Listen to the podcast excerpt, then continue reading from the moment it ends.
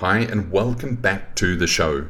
Today I'm joined by Jeffrey Johnson. He is the Senior Vice President for Human Capital Resource Management at Teleperformance.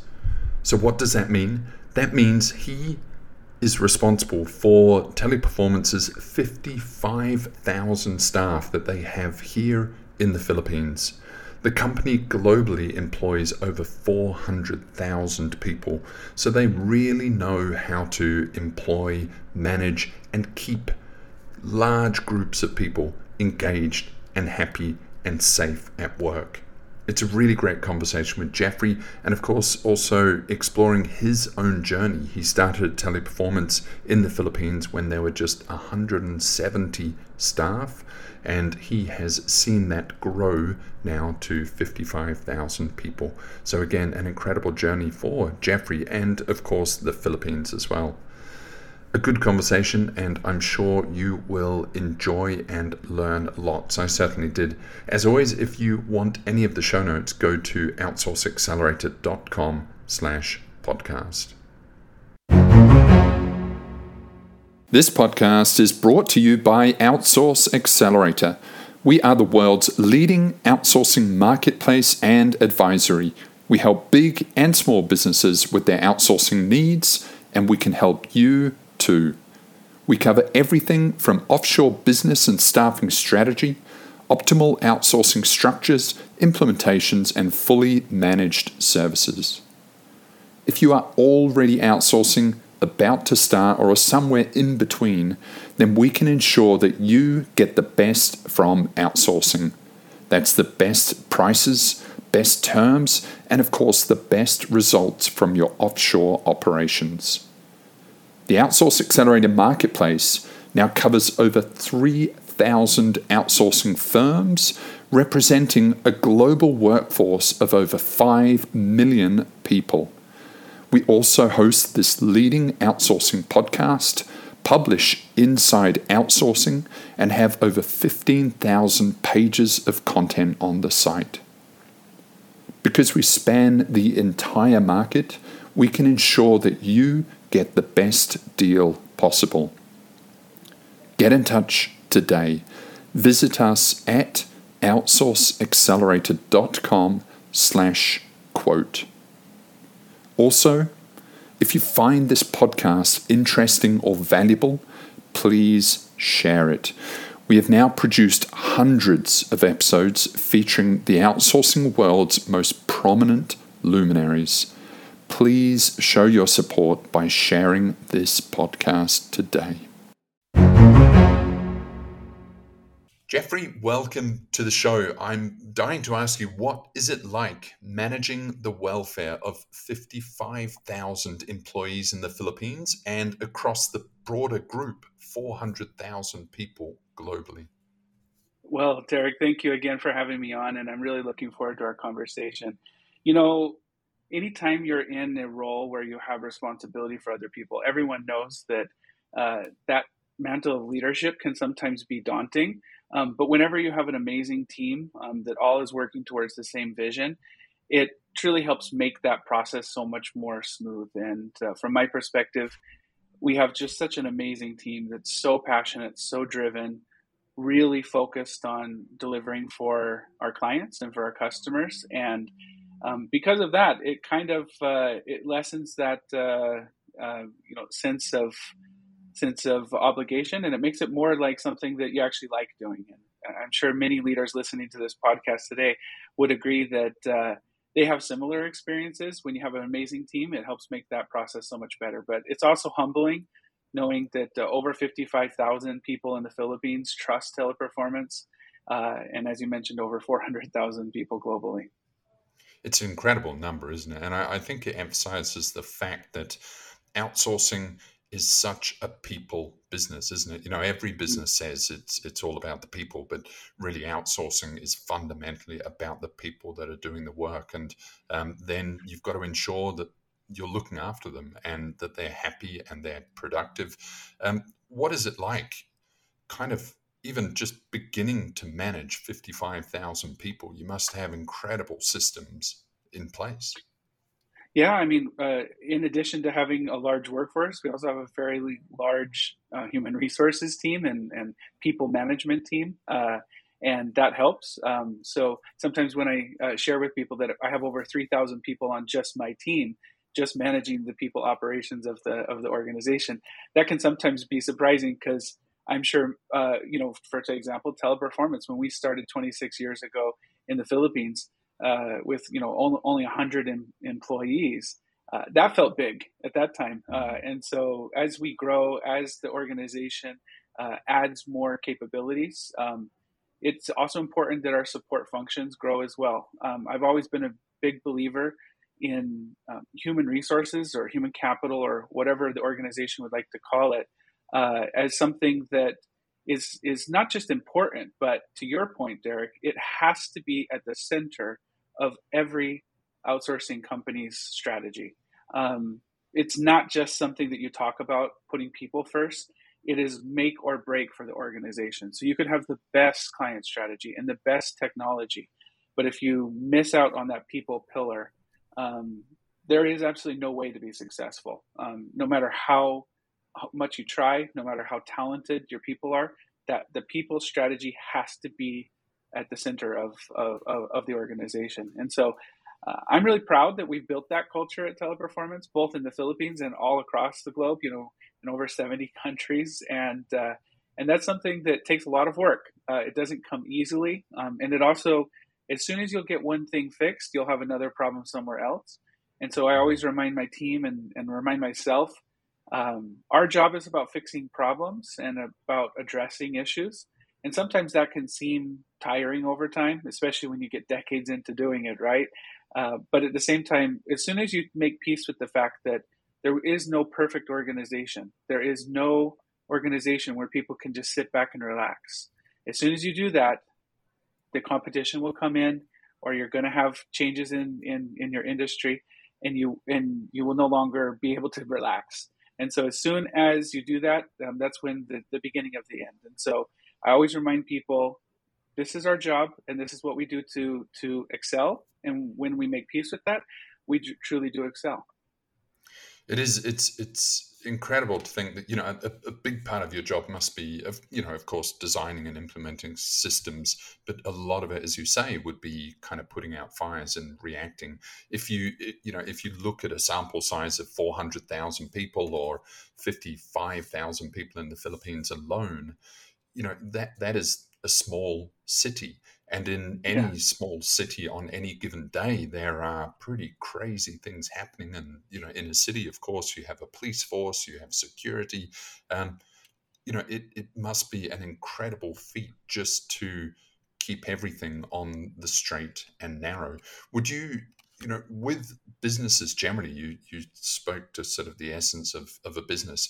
Businesses generally work on um, scale economy and as they get bigger they get more efficient. But do you see with the human capital aspect of businesses is it easier as you get bigger is the next 100,000 people easier or does it become more does it add to the sort of conundrum that you face it's a great question actually um, i think from my from my own personal experience um, again, when I started uh, with Teleperformance in the Philippines, we had 175 employees. And I feel like the challenges then were harder. Um, and so, back to your question, yeah, I think that as you get larger and as you start chalking up more and more experience, um, you've been there, you've done that, and you're able to leverage on that experience. I feel that, especially as you build a really strong team, you know, I have some members of, of my team which have been with our organization for two decades. Um, and uh, that really helps because your team and you are on the same page. And when these problems come up, which are inevitable, um, you'll easily be able to leverage upon past experience and, and be able to bring in some some expertise from from those experiences and be able to address them. But you also bring up a very important part, Derek, which is even if our jobs are to fix problems, we also want to make sure that we're not losing sight of what's causing the problems in the first place. And so, doing a lot of root cause analysis, understanding the journey mapping, um, and being able to address uh, issues before they become a problem obviously is is critical um, and I don't downplay that component, but I also think that uh, I think that no matter how much you great d- develop a great strategy and have the right systems in place, to your point, it's just it's the nature of the beast. You have a very large operation, and you're going to have uh, issues that come up. Uh, for example, at any given time, we're normally ramping on at least uh, seven or eight programs. Sometimes it's 20 programs at the exact same time. And you know, I remember back when we were just a few thousand people. If we were doing one big ramp, it felt overwhelming. Uh, and today, sometimes we're doing twenty at the same time. It's incredible, isn't it? So, what is your journey with teleperformance, Jeffrey? You you say you you started when there were just 173 people in the Philippines. Yeah, exactly. And I I originally came to the Philippines as a trainer um, in order to help uh, one of our biggest ramping programs, offshore programs at the time.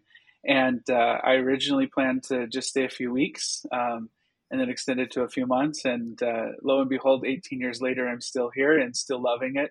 And uh, teleperformance continues to amaze me. Uh, the people within our organization truly make it uh, something that uh, I, I've, I've never looked looked at any organization the way that I look at teleperformance. It's it's really amazing, and it's been um, full of challenges and also huge successes. And and I've been able to do so many different jobs in the organization, um, from training and into operations. And, um, you know, really, HR was something that I just chanced upon as I started focusing on leadership development. Um, and so that's why things like this podcast are something that I'm very, uh, you know, passionate about because uh, I love learning. Uh, lifelong learning is a big part of who I am. And so when I hear about uh, these types of uh, offerings that can help facilitate that learning uh, in our industry. I'm really passionate about it, and congratulations to you and the team for for setting this up. Yeah, no, of course. Thank you, thank you. And it, it's amazing to think that you know 18 years ago you had 170 people, and now you're overseeing the you know again the welfare, the the the the, the health and happiness and productivity of 55,000 people, and you have 3,000 people alone just to oversee and manage that. The, the layering of systems is incredible, isn't it? On day one, you would have had virtually nothing, and now you have incredible sort of layer upon layer of systems and processes that were just built over the years in response to certain activities. Do you think, um, you know, have you been uh, headhunted from other organizations that want to scale quickly? Like, um, to to have that sort of, I suppose, structural awareness of how all of that clicks together is pretty powerful. Yeah. Yeah, I mean, I think any person that has been on that journey in this industry, in the Philippines or India or any of these growth markets, um, all of these people bring some experience that somebody from outside of the industry, um, while they may have the best education and they may have uh, strong experience in, in certain industries. Um, it's just something that is unique about our industry that really that really uh, is both challenging and rewarding and moves so quickly and so fast uh, that uh, it does require uh, uh, a person with a very unique experience and, and, a unique approach um, to to growth and to development and to people. Um, and yeah, so I think that I've always said that in our industry, uh, everybody is competitive. So that's why it's so important that in your organization you create a culture where people actually want to stay. Because if you only focus on money or benefits, or if you only focus on growth, there's going to be times where both of those things have a peak or a valley. They, they slow down or they, they accelerate. Um, and you can't constantly just um, you can't constantly just respond to what's happening in the market. You have to create an environment within your company where people actually want to stay.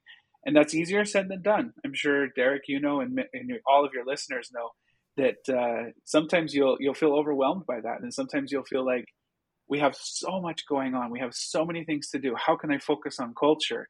And how can I focus on the soft things like lifelong learning or, uh, you know, uh, creating an environment where people feel comfortable talking, like doing things like town halls and and listening sessions and sentiment surveys. Uh, yet it's kind of a paradox because it's it's absolutely critical for you to stay where you're at and, and continue growing. And so Uh, I think that uh, from my perspective, as you build on in the systems and you become more complex as an organization, you there are some parts of the organization where it makes it more difficult to be agile but that's why it's even more important that you are agile and that you've got to drive that culture and you've got to drive those systems to think before i add another layer how am i going to remove a layer or if i'm going to add this complexity how can i make it more simple somewhere else and mm-hmm. uh, and we're kind of on that journey as an organization yeah, that's fascinating, isn't it? Because you know, you see as systems grow, they kind of add complexity, don't they? And everything is sort of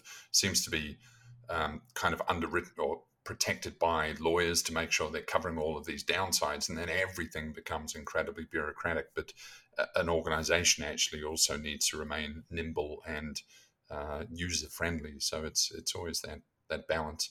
How, Jeffrey, how have you seen the industry evolve over your 18 years from a from an HR perspective in the Philippines? Is it easier to recruit or is there now more competition? You know, are candidates better or you know, how, you know, how, how have you seen it evolve over the 18 years? Well, I remember uh, at some point when when CCAP was first established, uh, and they were celebrating the first 100,000 people uh, in the industry, and now it's you know up over uh, one and a half million, and it's growing even further.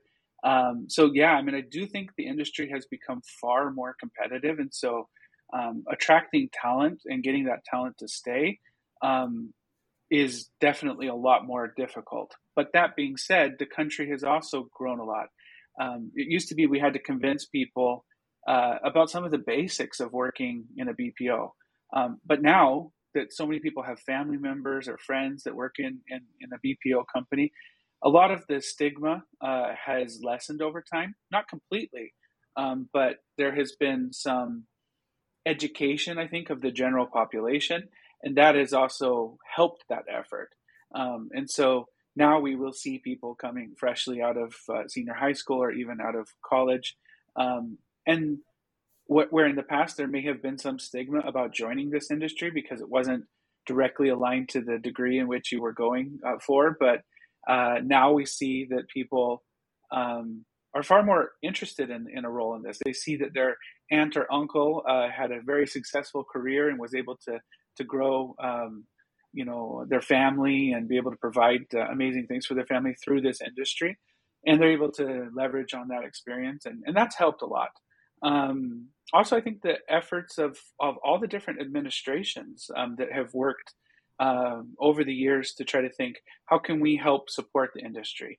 Uh, we've always had really amazing advocates in, in all the, I think, four administrations that we've had in the last uh, 26, four or five administrations in the last 26 years. Um, it's really nice to be able to leverage on those uh, individuals. Um, they're advocates for the industry. They understand how this industry has been one of the most important factors to moving the Philippines up on the socioeconomic ladder. Um, we know that we're within just a few years of becoming a middle income country, um, and a lot of that is driven by the investments coming from the BPO industry. Mm, it offers incredible economic opportunity, doesn't it? And it's really giving these emerging economies opportunity to tap into the global economy by by proxy, you know, by by going to the local teleperformance office and get a job there. They're they're really sort of um, servicing the global economy, aren't they? Which is a pretty uh, um, incredible opportunity. I, I, recently spoke to the Fiji Outsourcing Association, and it was a little bit as you uh, sort of um, mentioned before. They uh, pre-COVID they had three thousand staff after COVID now they have jumped up to 8,000 staff uh, uh, within the within the entire country, uh, and and the government has realised this is just such an incredible opportunity for the Fiji nation. It's only a country of a million people, uh, and now they're doubling down on outsourcing, and they're projecting 25,000 people by 2025. It's you know. Um, you know, it's just a fraction, of course, of the Philippines, and it's a small country country, but uh, it, it, it's just incredible that it's almost spreading like wildflower across uh, wildfire across the globe now, isn't it? This this opportunity to join the global economy. Yeah, I agree, and And every single country, um, I've been lucky enough to visit 26 countries where, where teleperformance operates. And every country I've been to, um, I've seen a similar story where an industry almost didn't exist. And then through the efforts of both government and through trailblazer organizations who come in and take a risk, um, they're able to build up a, an amazing story that not only brings along the, the team members who are, are, are part of these organizations, but even more importantly, they change the lives of everybody uh, in these countries. And, and to your point, oftentimes it, it can start in a developing country like the Philippines or Fiji or uh, Guyana um, or India, um, and they take these these uh, amazing opportunities and and work together uh, to see uh, to see huge improvements in society and, and uh, economic opportunities um, and be part of a, a global supply chain that uh, really does make a difference every single day. Um, and it, at Teleperformance, we're really excited about that because we're obviously part of that journey. Um, and we see that as something that uh, makes our industry sustainable for the future.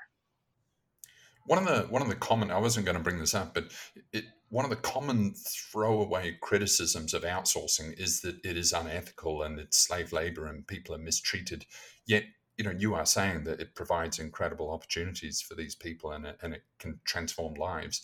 What is your, you know, and you are responsible for the for the sort of happiness and welfare of these tens of thousands of staff.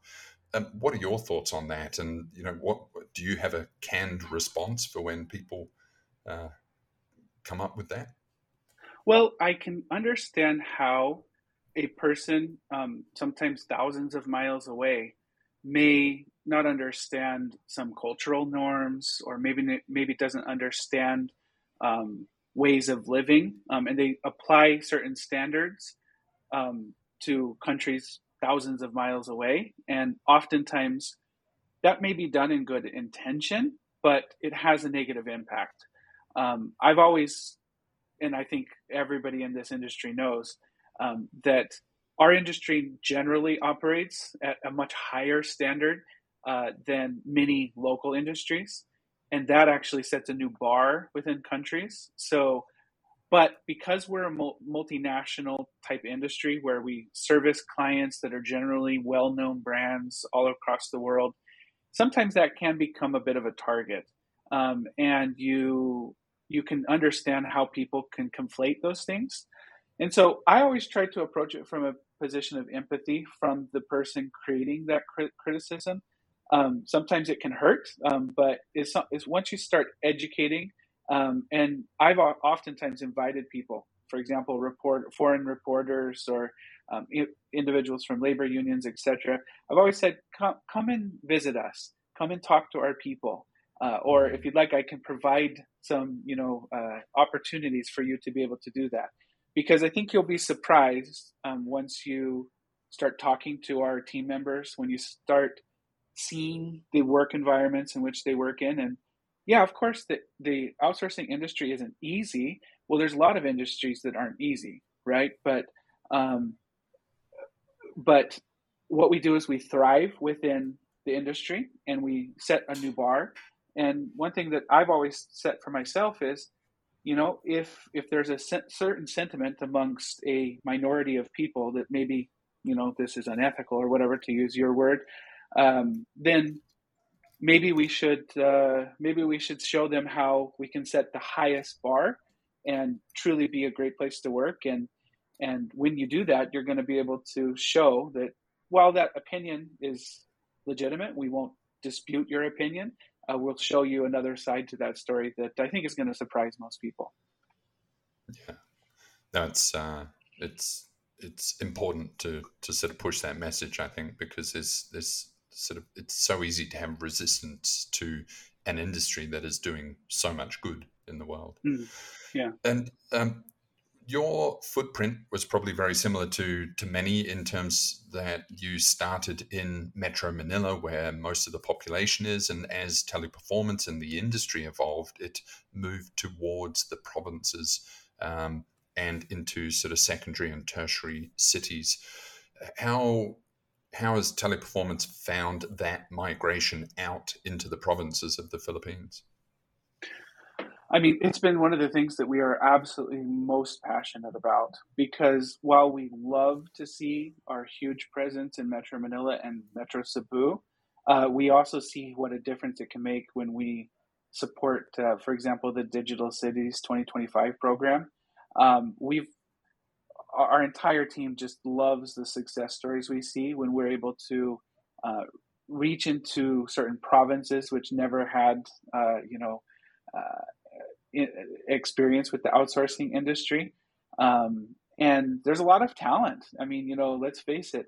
While Metro Manila and Cebu and even other large cities like Davao and Iloilo um, these cities get a lot of attention, but they're still the minority of the people.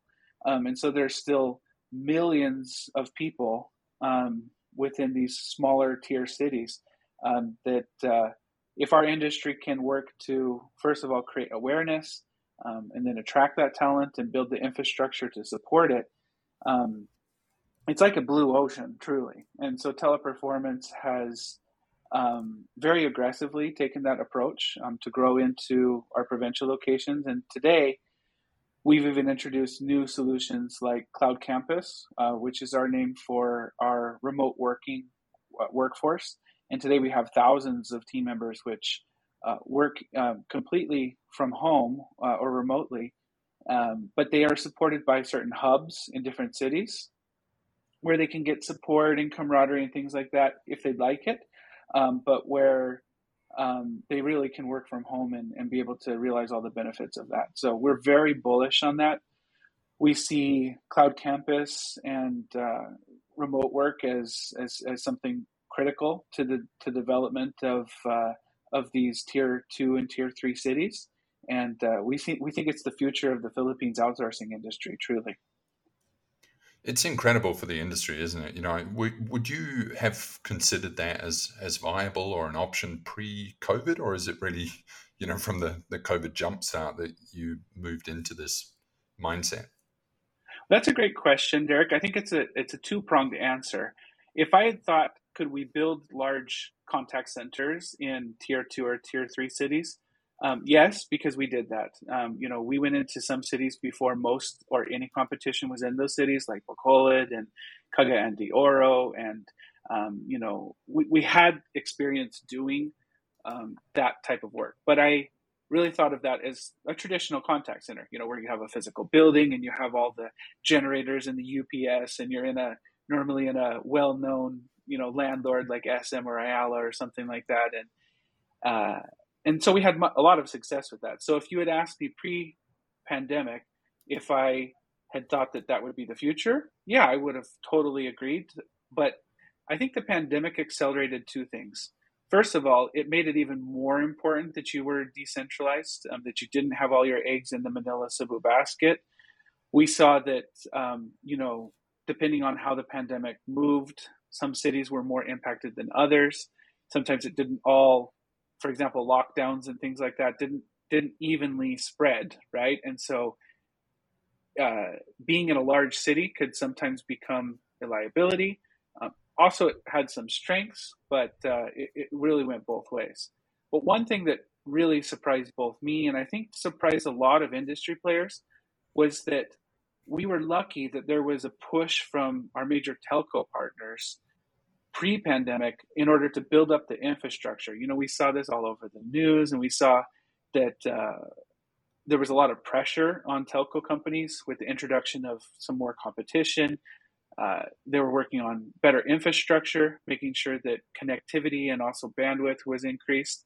That actually happened before the pandemic, and it was critical that it did because while nobody would have known that that was coming, if that infrastructure had not already been in place, and if the major players like Globe and Smart and and Converge and them had not been building up that capability, um, I don't think this industry could have supported the amount of of remote work that it did.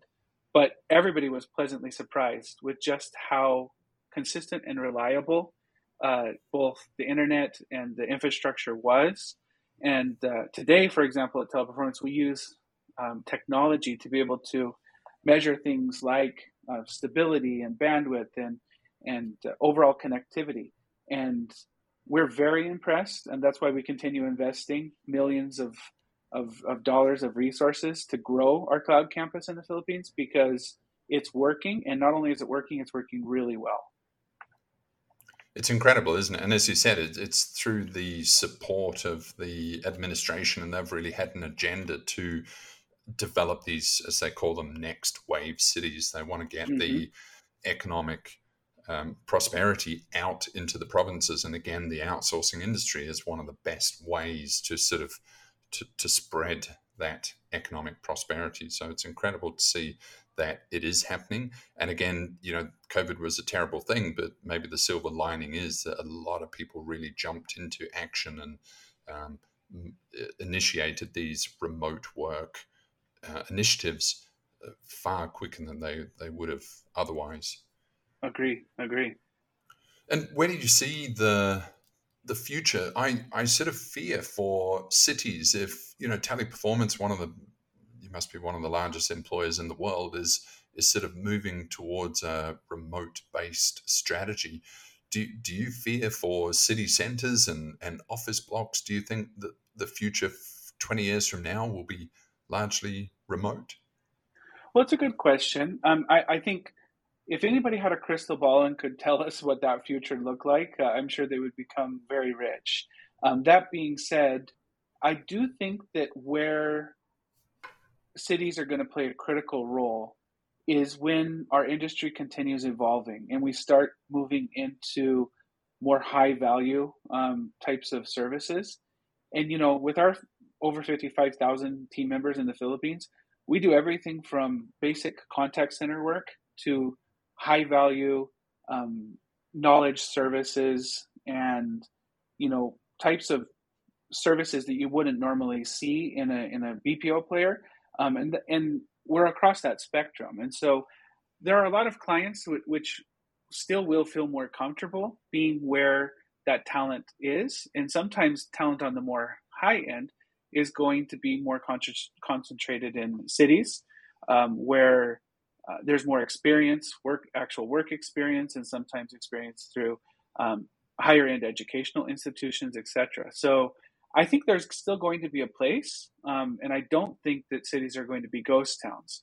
Um, I do feel though that there will be a big change, and that we will start seeing as um, you know there's more competition from abroad, like you mentioned earlier.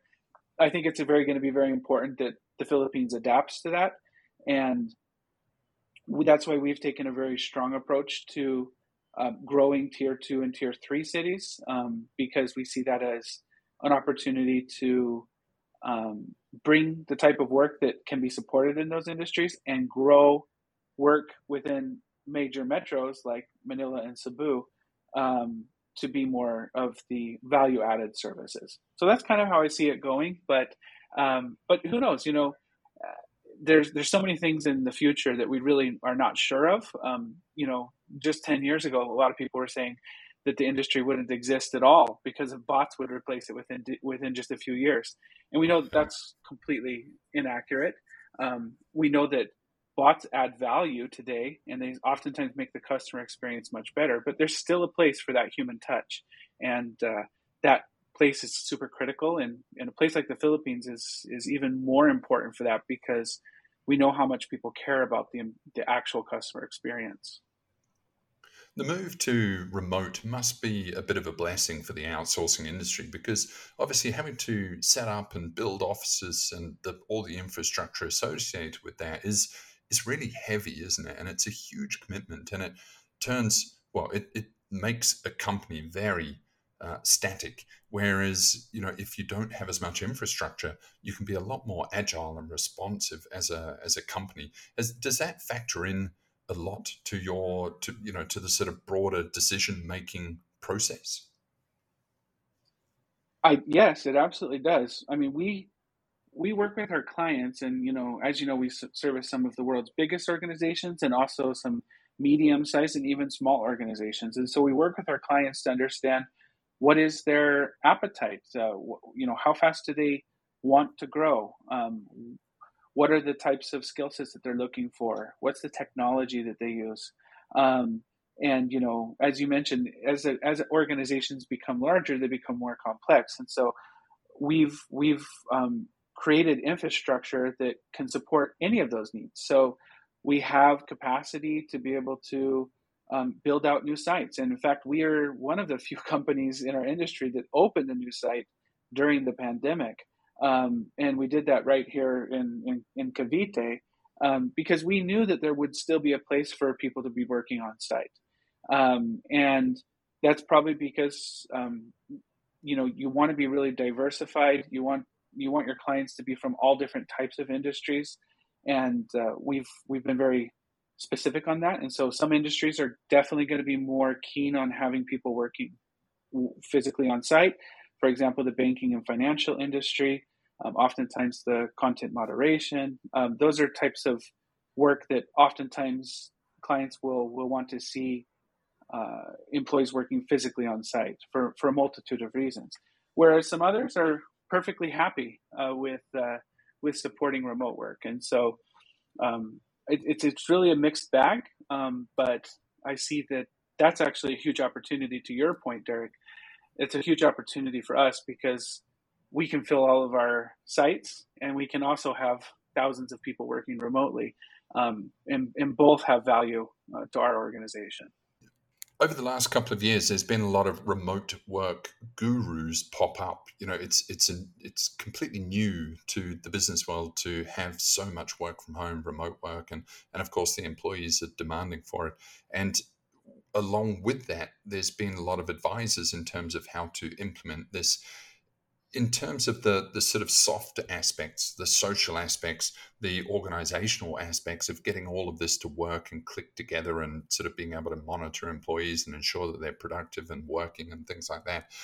Um, has this been for you to implement this and especially over COVID, has it been sort of a major, I suppose, pivot or sort of fundamental change, or has it has it really been quite natural and it's just more a sort of sense of figure it out as it goes along. Um, I would I would think at the beginning it was kind of okay. We have to make this move, and we've got to be very quick about it, and we're going to figure this out as we go along. That being said, uh, if you follow that same approach today, you're going to make a lot of mistakes that are unforced errors um, that we certainly ha- cannot do. Um, so, from our perspective, in fact, I recently saw a Cisco Systems survey in the Philippines um, that showed that 92% of Filipinos prefer hybrid work arrangements.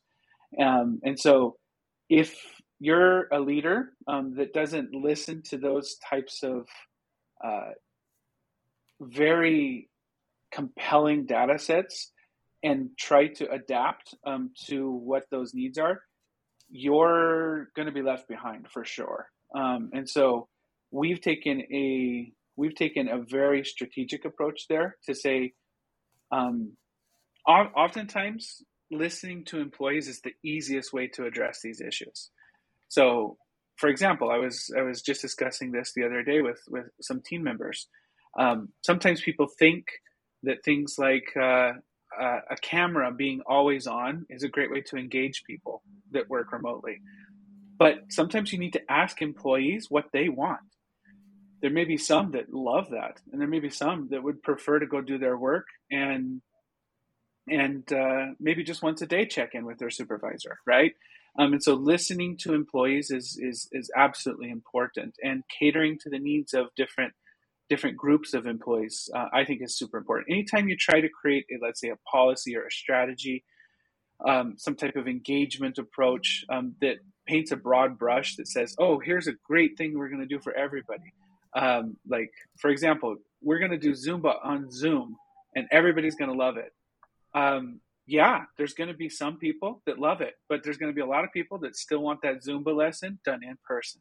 You know, and so I think for HR leaders and for business leaders, you're really going to have to start thinking um, to listen, see the see what the data tells you, and customize based upon those needs.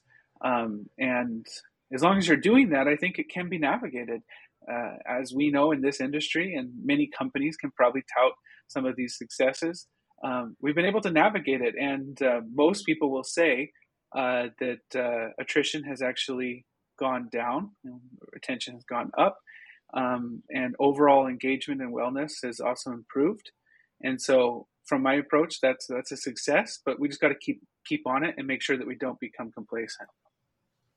And do you see any sort of longitudinal concerns or downsides with this experiment? Of you know, if if the twenty year olds of today uh, work from home for the next 20 years and they've they've sort of been brought up in that environment they're going to be kind of completely different people um, it, it's going to be a fascinating experiment that we're not sure the outcome of um, do you sort of organizationally is, is that is that sort of cool is that of concern or is it just all part of the journey yeah i think it's part of the journey um, i was reading that uh, you know a lot of the things that are happening today are things that we're really not sure what the outcome is going to be. Like, for example, school enrollment, face to face school enrollment. We know that's way down, and it's not just in the Philippines, it's all over the world. Um, and so we have a lot of people which have touched on things like um, home based education or um, things like unschooling. And they've gotten a taste to that and they're now exploring with it and we don't really know. We don't know the impacts that will have, to your point, on society, on uh, norms um, that we've all grown up with. Um, but from my perspective, I'm really optimistic about that. I feel that we always find a way to turn something that could be seen by previous generations as a, as a bad thing and turn it into something positive. Um, and there can be some some disruptions along the way. Look at social media; it's a great example. Uh, something so positive that you can stay connected to people, and even brands can stay connected to their customers in ways that they never would have imagined before. Yet there's also a downside with things like misinformation and potential misuse, and things like uh, illegal use of, of the platforms. What but I think if, if you were to ask anybody and ask any of the companies on the S&P 500 what they think of that, uh, and they would say, no, I'd rather deal with those issues and try to fix those issues than to take three steps back and pretend uh, that it never happened. So, from my perspective, I'm optimistic about that, and I feel that we will find a way to navigate it. Um, and there might it might not be without some disruption, um, but I feel that uh, good lead. This will be a great opportunity for good leaders to stand up and to show how they can set the right culture for the future technology, as you say, is is proven to be a bit of a double-edged sword, and there's some notorious examples out there of uh, you know bosses firing people over Zoom. Um, and you know the crying CEO and stuff like this, which are just absolute backfires and lessons in how not to do HR. Um, but it's really tough, like, and especially when you're managing, you know, as you are, so many tens of thousands of people, and you are distributed or remote and so have to rely on technology. How do you get that balance right? And then also, I suppose the more pointed question is how do you ensure that these things don't backfire on you? Because you know everything is now kind of recordable, isn't it? It's it's so it's um it's really complex to know how to use these powerful technological tools. Yeah. Oh, I agree. And I think sometimes it's unfortunate that sometimes organizations can be judged by their weakest link instead of the sometimes hundreds or thousands of times that things went well. So I always try to take with a bit of a grain of salt when I see things going viral, um, because I understand that that that may not actually fully represent the culture, um, but you're right. I mean, it can have such a huge impact on a brand and even on the team members within the organization to see things that um, that hurt, you know, that don't look good. Like, yeah, sending, um, you know, uh, termination notices via email. Uh, but you're to your point, there are some some points where that's going to have to happen. So I always go back to building trust within the team. Because a team that trusts that their employer is going to try their best to do the best that they can for them and that they won't always do it perfectly but they're going to try their best to learn from mistakes get better and do it together as a team. When you do that, I mean, it may sound cliche, Derek, but it truly is what makes organizations great is when people trust each other. And um, so we constantly talk about building trust, and it's for us on on, on our journey um, with Great Place to Work, for example. That's the core of what Great Place to Work is. It's it's a trust index, um, and so we listen very carefully to that. And um, again, that that doesn't mean you won't make mistakes. You will, um, but when you make those mistakes, if your team members trust that, hey, they make a mistake just like I make a mistake, we're going to work together to fix it so it doesn't happen again. Um, and so that is a may sound like a very HRE answer, but from my perspective, it really is what can can eliminate some of that risk because if you go out there and say i'm scared of technology because it might backfire on me it can be recorded or whatever you're going to lose a huge opportunity um, to be able to be far more efficient potentially use tools that people want to use just because you're risk adverse so i'm i'm going back to building that culture where people trust Mm, it's more of a it's more of a journey, isn't it, as opposed to a destination or or a sort of end point. It's always evolving, uh, and everyone and everything within it has to evolve with it. Your your um, as you mentioned, great place to work. Uh, you've you've achieved this certification five years in a row now.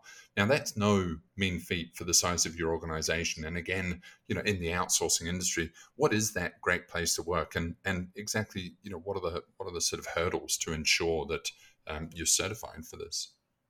Well, what I really like about Great Place to Work is that it's not an award; it's a certification. So First of all, it starts with a trust index survey where you need to have a good percentage of your employees take an anonymous survey. And that survey is really complex and it's a it's a global survey that that uh, has a lot of uh, scientific approach to the way they ask questions. Again, it's built upon trust. It's called the Trust Index, and that that basically um, defines employee sentiment towards you as an organization. And then it's added on where there's an audit where Great Place to Work will review your HR practices and your operational practices and and validate that to the responses that they got from employees. I'm really happy that at Teleperformance we had 37,000 of our team members respond to the trust index. That's over 85% at the time of our workforce. Wow. Um, yeah, and every year that continues to increase. Um, and I think that that is basically going back to that trust component. When people take their time to give you feedback, they they trust you that you actually take that feedback and do something with it. And so every single year, incrementally over the last five years, we've always taken those results and we've seen what can we do to improve based upon those results and that's why every single year we've we've luckily through the trust of our of our team members been able to get certified. Um, only organization in the Philippines that's been able to accomplish that. Definitely the largest and and one that uh, one that we're very very proud of, but uh, also humble enough to know that this is this is a team effort and one that the entire team works together to to show. So while it's not an award, it's a certification and and uh, it's a journey. But I know that uh, in fact next year, uh, Great Place to Work Philippines is launching a best places to work in the IT BPO industry. Um, so that will be very interesting to see uh, how the industry supports this, and uh, something that we definitely support because not only is it important for teleperformance to be a great place to work, but we like to see the entire industry elevated, right? And so as we see more organizations achieve that certification, it means our industry is now setting a new bar um, where uh, everyone gets an opportunity to work in a, in a great place to work. And then what we can do within that certification is see how can we how can we create new benchmarks within us as, a, as an industry. And that's what's happening next year with the IDB, ITBPO best employers.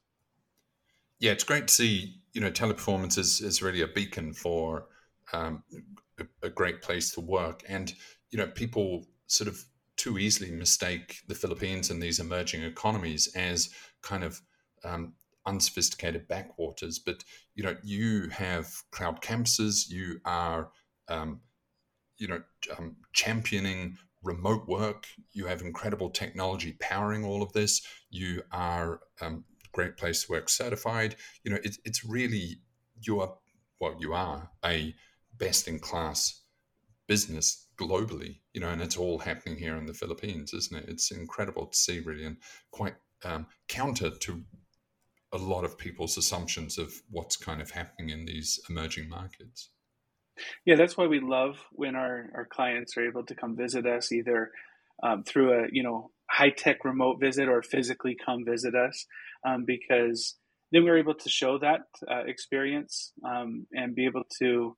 Uh, you're right. A lot of people um, sometimes think of some markets as as as maybe stereotypically still on the developing side. Uh, and when they arrive, they're really shocked to see um, the level of sophistication, um, the, the amazing talent that's available. Um, and from all areas of our industry, it's just amazing. I mean, today at Teleperformance, for example, we have a huge chunk of our business which is on content creation, uh, where we support things like e-learning and uh, digital um, digital products um, for for our clients and uh, animation, gamification, and those types of solutions. And many of our clients today um, start off maybe on the voice side, and then they start introducing some of these value-added features and and, and services, and they're very surprised that not only is that available in the Philippines, but it's some of the best in the entire world. Uh, and uh, and I could probably name off multiple other ones, of course, as well. But the point is, this industry um, is, is, growing and is sophisticated, and uh, it's why so many people believe um, that the Philippines is the, still the, the future of this industry. And the future of global employment, really, isn't it? It really reflects that we're moving into. Do you do you believe that you know my vision is that we are just going to be one single global um, workforce? Do you, do you see that that happening? Yeah, um, at Teleperformance, we call that Cloud Campus Beyond Borders, and it basically means that there will be clients in the future which look at look at a workforce, especially multilingual uh, support, and they won't want to necessarily just go to one country just because they speak a certain language there and they can do it maybe more cost effectively than other countries. Um, they're really going to say, you know, I, am a global brand. I need support for 30 languages, and I also need support for, uh, you know, uh, the IT side and things like knowledge services.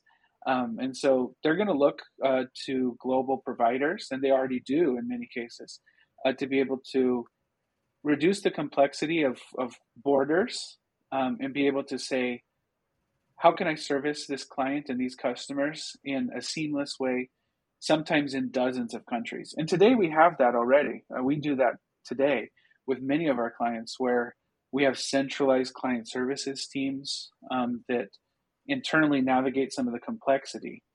Because, Derek, while I do think the future is a global workforce, there are still a lot of complexities with things like labor laws in certain countries mm. or you know ability to attract talent or technology and there's still the nuts and bolts. You know, how do you procure equipment for these people? How do you make sure that they can get connected?